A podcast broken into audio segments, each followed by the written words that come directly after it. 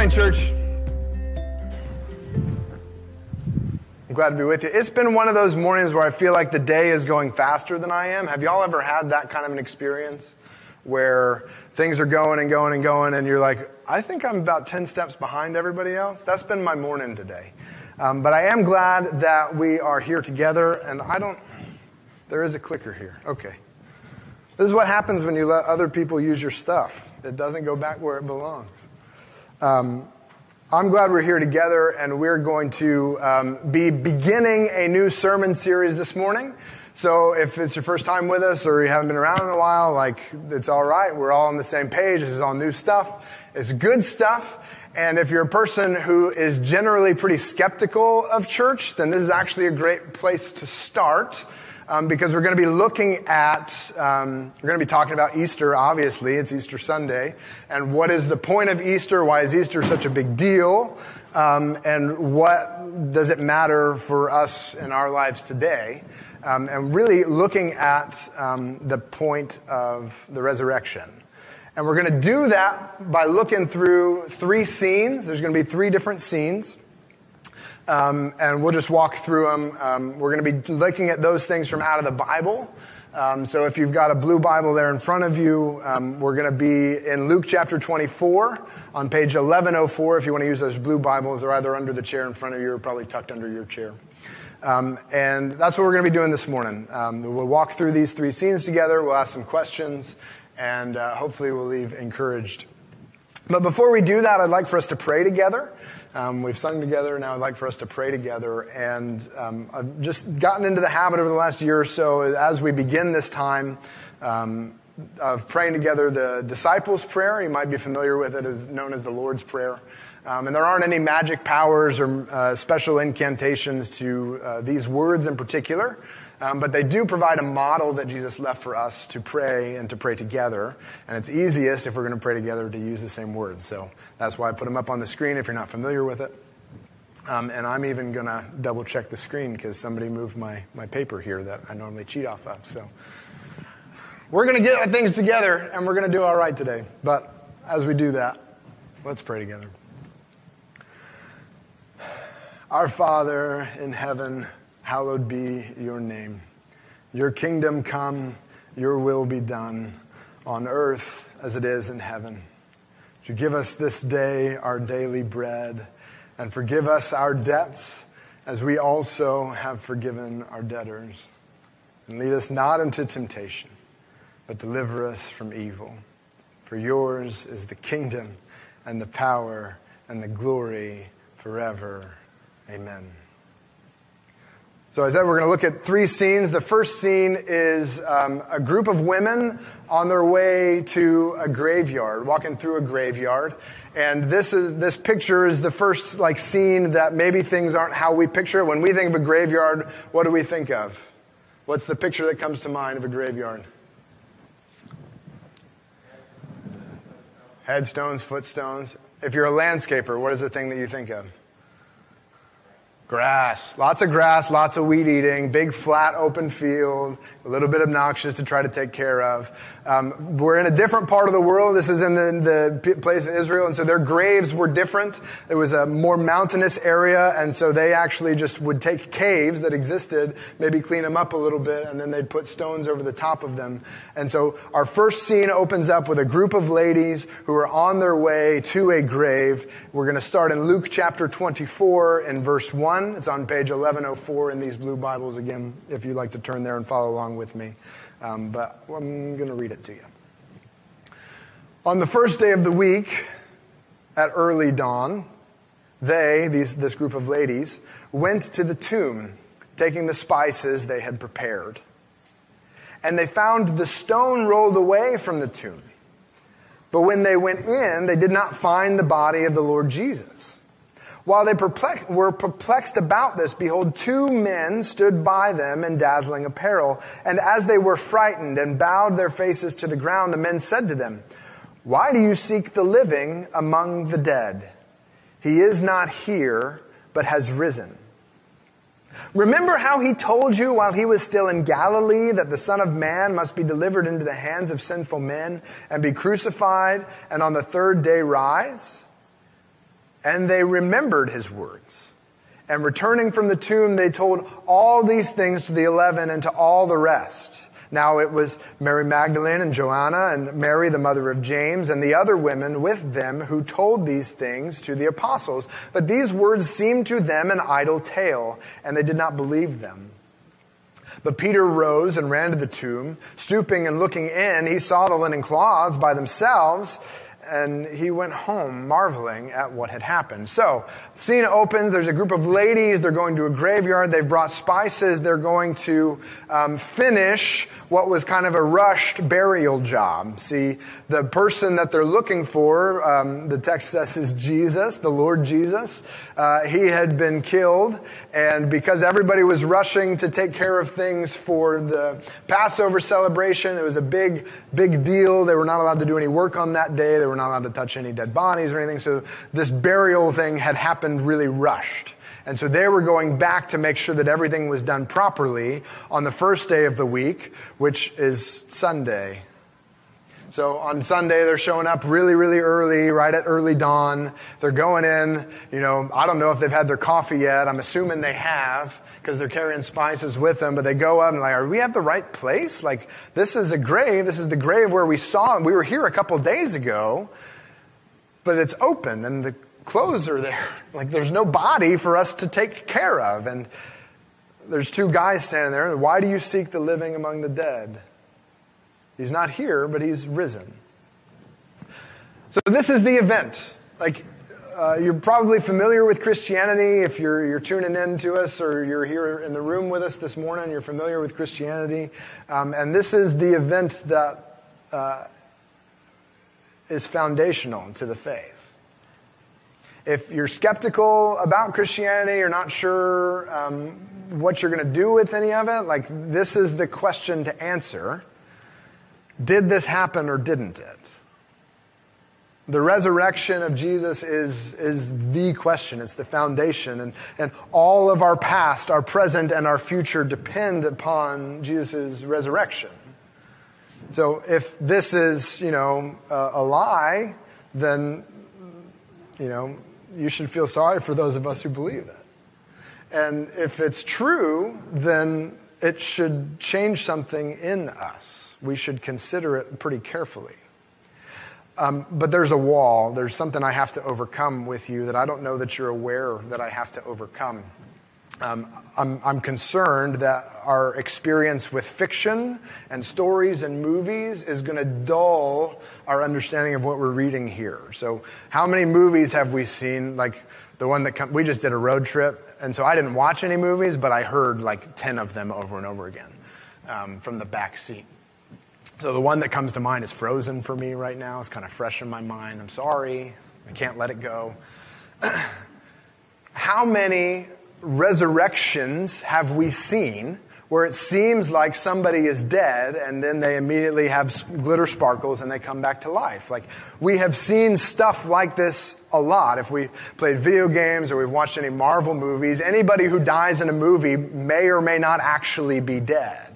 And so when we read about these, guys, these women were on their way to a grave to take care of a dead body, we may think like, oh, well, I've heard that story before. I'm familiar with that concept. Like in our mind, in our reality, in our culture, like dead bodies come back to life all the time. Sometimes they're ooey gooey and want to eat you, and sometimes they're like fine, right? Like resurrection is something that's common, but consider the impossibility of it. The other wall the other wall that I have to overcome is that our culture has done a really good job of sanitizing death for us and isolating us from the process. Um, we don't deal with corpses regularly, even of those that are our dear loved ones. There are professionals who take care of those things for us, so we don't have to think about it. And I, I don't say that as a criticism, I just say that as an observation that it's not something that we are acquainted with. there's times where we're in the room, maybe at a viewing with a dead body, that we're just super uncomfortable. And, and we're thankful that the professionals have made this body a little bit more presentable for public viewing. But as presentable as the body may be, it can do nothing to help itself.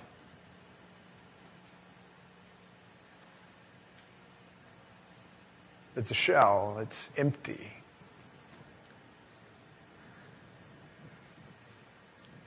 And even if that body had been a conduit of resurrection for other people, even if we believe the stories that Jesus brought other people back from the dead, it is one thing for me in my living body to be a conduit for resurrection for somebody else outside of my body. It is another thing for me to be dead, dead, dead, dead, dead, dead, dead, and then to be made alive again myself. You see, it requires an external force.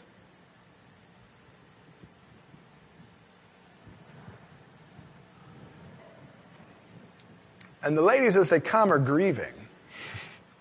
They're, they're, they're not, I don't know how they're dealing with it, but they're grieving. They're upset. And they're not expecting a miracle, they're expecting a dead body.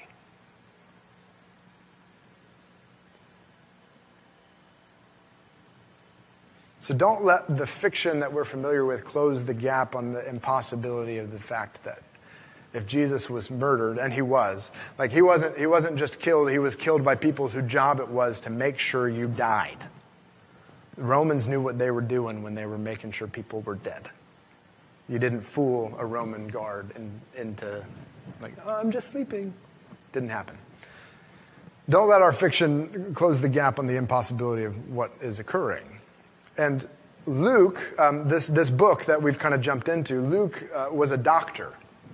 He was somebody who was skeptical. He was somebody who was meticulous, who took records. And so he's actually written and compiled this whole biography of the life and death and resurrection of Jesus from his doctor's perspective. And he's getting eyewitness accounts and he's writing it all in, an orderly account. And it, it may be that he's writing this as part of a legal proceeding. Like this might be a legal document for a court of law. He's trying to get his facts straight about what happened. And so as he starts, he starts with a group of people that are actually not permissible legal witnesses. In, in their culture, these women were not permissible legal witnesses. You actually needed a guy to verify what a woman said in court, which um, is not, I am telling you that's what the reality was for these women in their time. Not that that's something that we need to mimic today. But Luke starts with one, the most unlikely people that something glorious would be entrusted to. And he's going to continue to build his case. But, but the thing that I think is interesting is these men, um, other, other biographers of Jesus will call them angels, as they speak to the women, they say, He's not here, he's risen. Do you remember? Don't you remember what he told you? He told you that it was necessary for him to die so that he could come back to life. We have this glorious resurrection, and, but don't you remember he said he had to die? And I, how many times in my life has God brought me to new depths of understanding of something that I already knew? And so, as I, I, am looking at this passage this morning, the question comes to mind what of Jesus have we forgotten?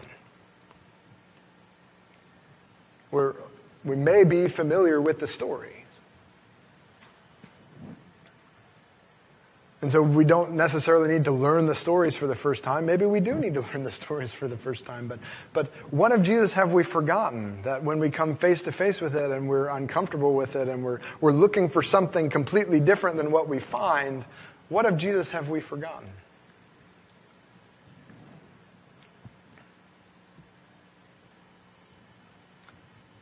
We might be familiar with the stories, but they don't have any bearing on our daily life. Or we might have great doctrine, but we don't exercise it under Christ's example of love. There's much that he teaches us and much for us to forget. But all of our past, our present, and our future depend on Jesus' resurrection. Why would you say that, Michael? I'd like to continue reading the chapter, if that's all right with you, and uh, we're going to another scene. Um, the next scene is a road There were two disciples who were in Jerusalem where all of the crucifixion and the burial and now the resurrection have taken place. They have heard from this group of ladies that um, the Lord's risen. The apostles have gone to see if they can find the body, and they know the body is gone, but that's really all they know. And so there's a couple of disciples that are like, this is just too much. I'm going home. And so they're on the road, they're traveling together. And so I'm going to pick up in verse 13 and I'm going to read it. Wasn't sure I was going to read it because it's a lot of verses, but I'm going to read it for you because I think it makes a lot of sense. That very day, so the same day, two of them, the disciples, were going to a village named Emmaus, about seven miles from Jerusalem. They were walking about seven miles and they were talking with each other about all these things that had happened. And while they were talking and discussing together, Jesus himself drew near and went with them, but their eyes were kept from recognizing him. So you've got a group of two guys that are walking down the road. A stranger comes up to them and begins to walk near them, beside them, and they don't recognize the guy. Luke tells us ahead of time, spoiler alert, this is actually the resurrected Jesus walking beside them, but they miss it. Their eyes are, are concealed. Um, and he said to them, Jesus says to them, What is this conversation that you are holding with each other as you walk? And they stood still, looking sad. They could not hide their disappointment and their emotions. They are leaving Jerusalem, having followed their Messiah to his grave. He's dead, dead. And dead people don't come back. As far as they're concerned, this is the end of their story. They stood and, and looking sad. One of them, named Cleopas, answered him, Are you the only visitor to Jerusalem who does not know the things that have happened there in these days? And he said to them, What, what things?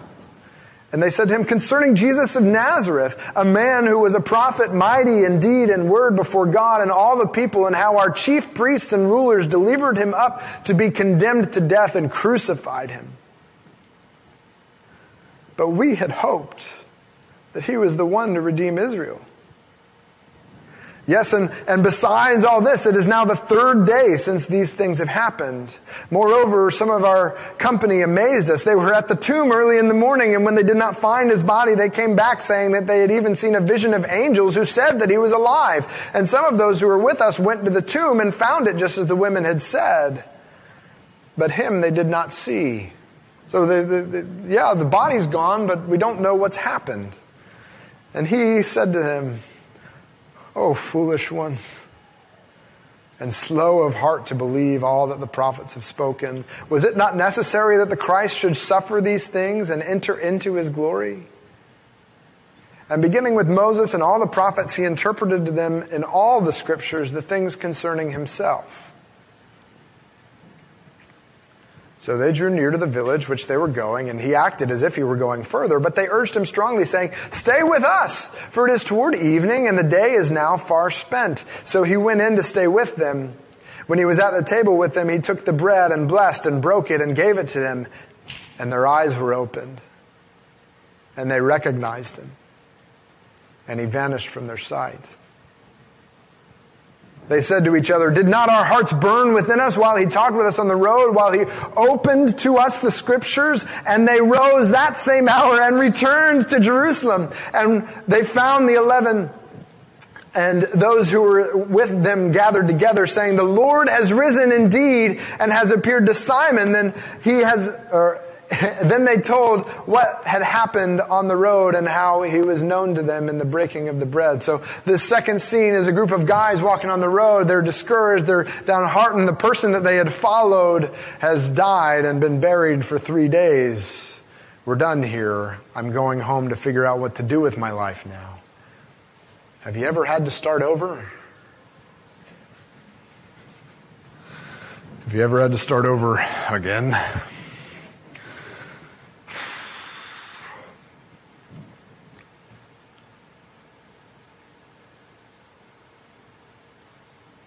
What are y'all talking about? Are you the only one that didn't read the newspaper? You didn't, you didn't hear about what was going on with this Jesus guy from Nazareth?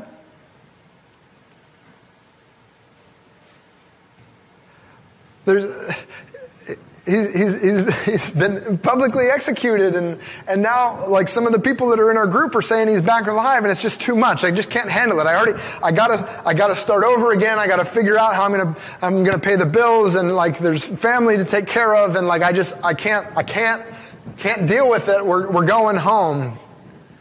Oh foolish ones and slow to believe. And jesus led him in a bible study which I think was fascinating. But he didn't, he, he didn't just like, you know, zero in on the biography, like, hey, look, this is the New Testament. This is all about me. Look at how glorious. Like, no, no, no. He starts at the beginning in Genesis and works his way through all of the prophets, like all of Leviticus and all of numbers. Oh my gosh, like were all those numbers necessary? And says like this is how all of these things pointed to what was coming through. So when I say to you that all of our past, present, and future depend on Jesus' resurrection, this is why I say it.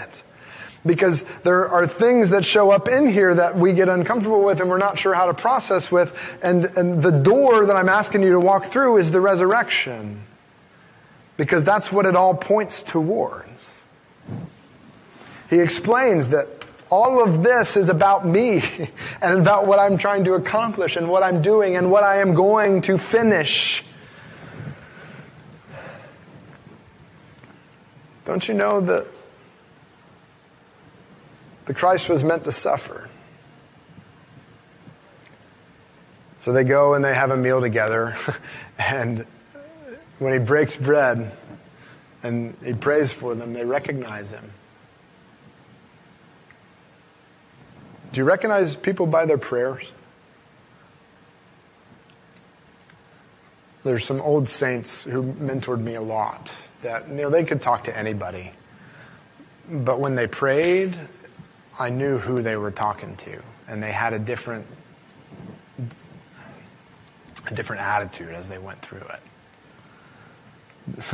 this, this is an old friend. This is a constant companion that they're speaking with. And so as Jesus prayed, as he broke bread, they recognized him, and then he was gone.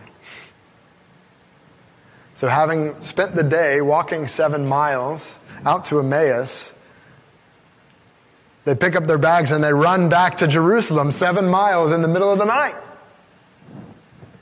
and find the other 11 disciples and tell them, like, it's true, like, we've seen him. He's risen indeed.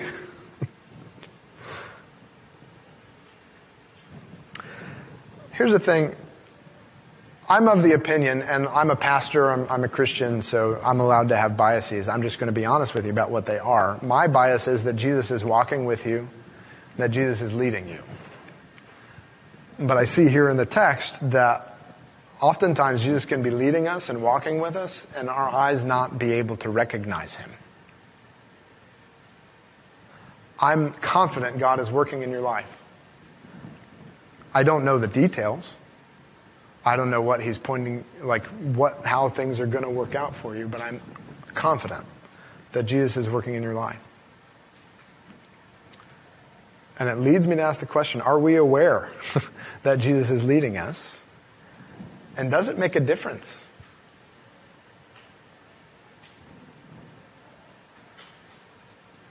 I'm inclined to think that it does. And my suspicion is that in the moment that he allows himself to be recognized by you, it will change something. Because all of our past, present, and future depend on Jesus' resurrection. But the thing that they're hung up on is the suffering, right? Is the death. Like we, we, we followed a Messiah, a guy who was a great teacher, a passionate prophet doing the acts of God, and then he suffered. And he died. That's, that's not supposed to happen. People who are appointed by God, who are following God, who are doing the right thing, like, they're supposed to just like walk on clouds and they got the halos on and they just like angelic music plays anytime they walk into a room and all of their finances, their checkbooks are balanced and they always have extra money to give to people. Like, that's how holy people work. They're not supposed to suffer. And so that's what we're going to talk about. We're starting with the good news. We're starting with the resurrection because all of our past, present, and future depend upon Jesus' resurrection. But we're going to be looking at that glory through anguish in this series. Why would the Son of God submit himself to suffer at the hands of people who weren't worthy to be in his presence, much less to touch him and abuse him? So there's the final scene. Remember, these guys have run back to Jerusalem. It's the middle of the night. Now they're at a table. Verse 36, Luke chapter 24, verse 36. As they were talking about these things, Jesus himself stood among them. And he said to them, Peace to you. but they were startled and frightened and thought they saw a spirit. And he said to them, Why are you troubled? And why, why do doubts arise in your hearts? See my hands and my feet, that it is I myself. Touch me and see, for a spirit does not have flesh and bones, as you see that I have. And when he had said this, he showed them his hands and his feet. And while they still disbelieved for joy and were marveling, he said to them, Have you anything here to eat? And they gave him a piece of broiled fish, and he took it and ate it before them.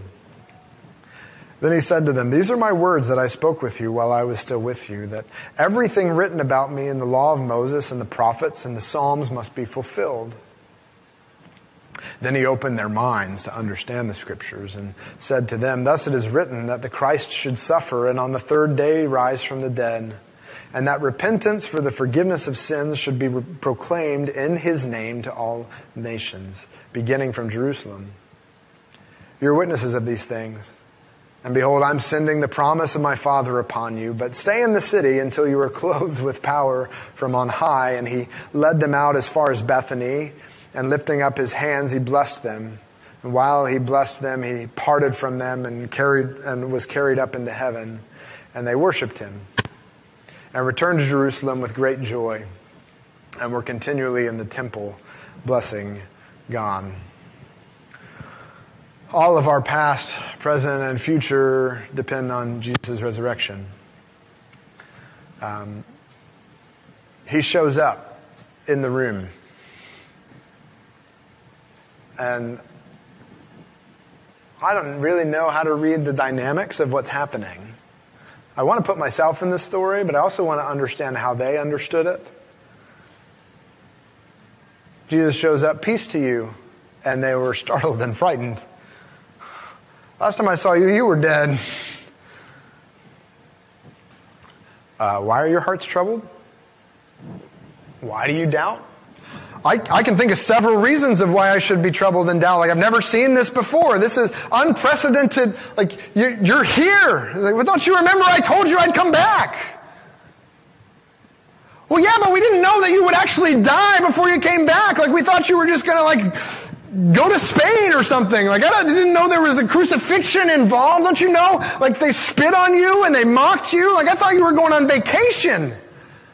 But I watched them kill you publicly execute. Like, that's not how I thought it was supposed to go. Like, you're the Messiah. You're the King of Israel. Like, don't you remember when you were like the little baby Jesus and like the, the Zechariah guy? He had this prayer and it was all about the King of Israel is coming back. And then your mom was singing this song about the King of Israel is coming to restore and, and flip things around the way it's supposed to. Like, you're supposed to be the king. And kings don't get publicly executed and then come back. Like, they get publicly executed and then somebody else takes the throne.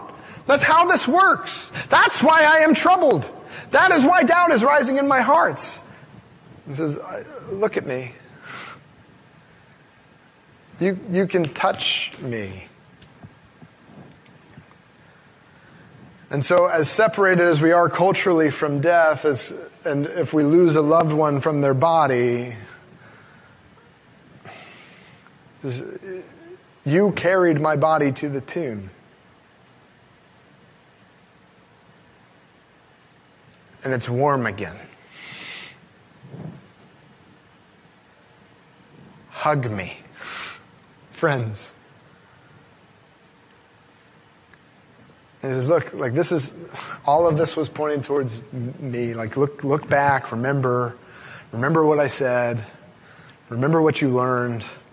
But more than that, he opened their minds to understand the scriptures. And here's a key principle that I myself am, am prone to forget. That as we come to the scriptures, as we come to the Bible, like understanding it is actually beyond us. It's beyond our comprehension unless we're guided by Jesus. And so if you've read the Bible before, you're like, I don't get it, it doesn't make any sense, it's just nonsense, bunch of rules. Read it with him. And that's a, like a Sunday school, like church answer, like, yeah, read the Bible with Jesus. Okay, cool. What is that? What do I actually do with that? Like, actually, Jesus says that he indwells other believers.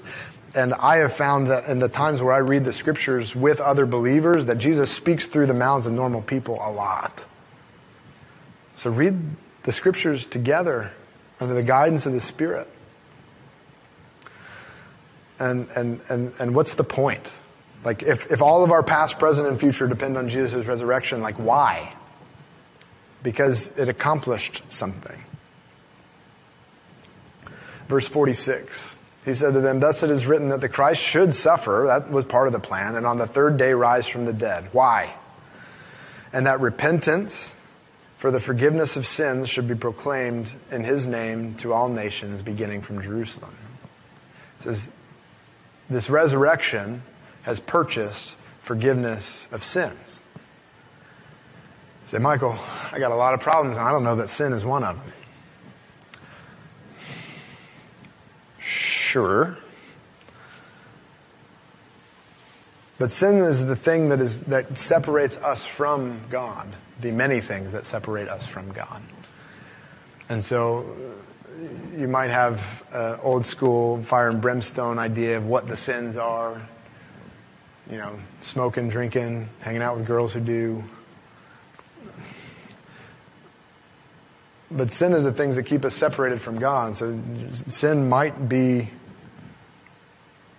putting something else that's good that distracts you from getting close to God.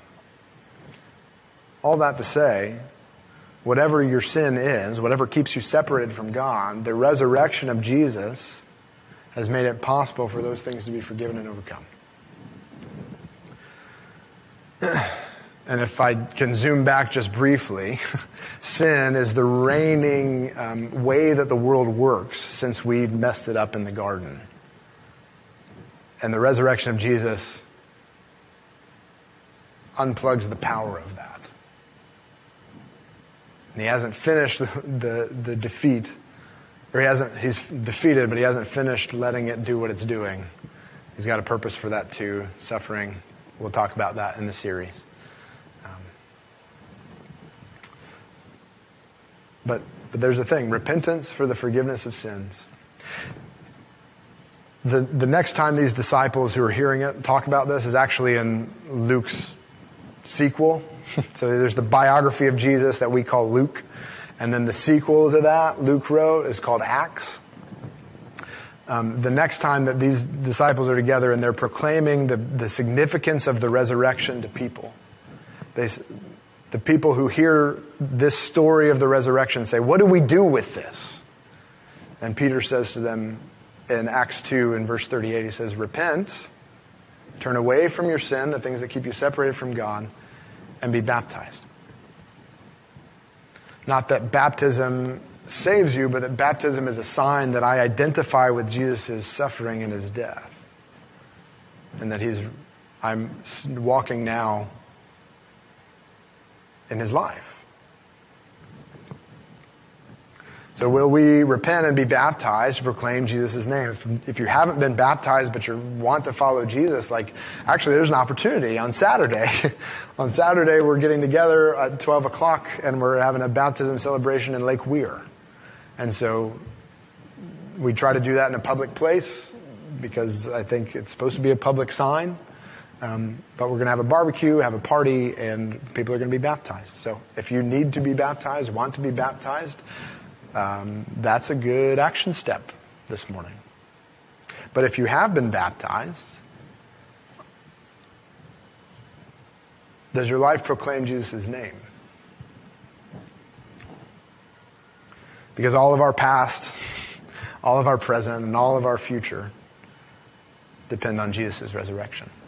Would you pray with me?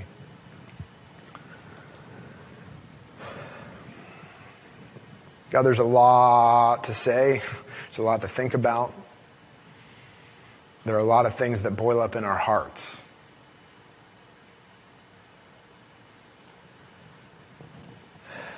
And I don't know if everybody else is like me, but I, I don't like giving space to processing some of that stuff.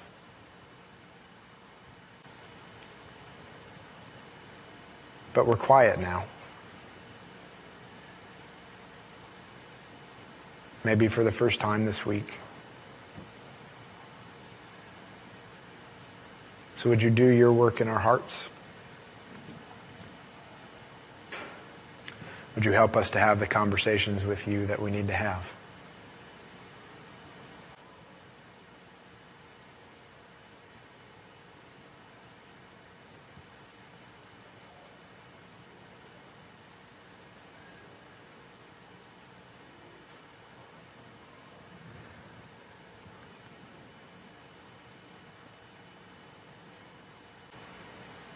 We thank you for your kindness that shows us when we've forgotten, and your grace that leads us on.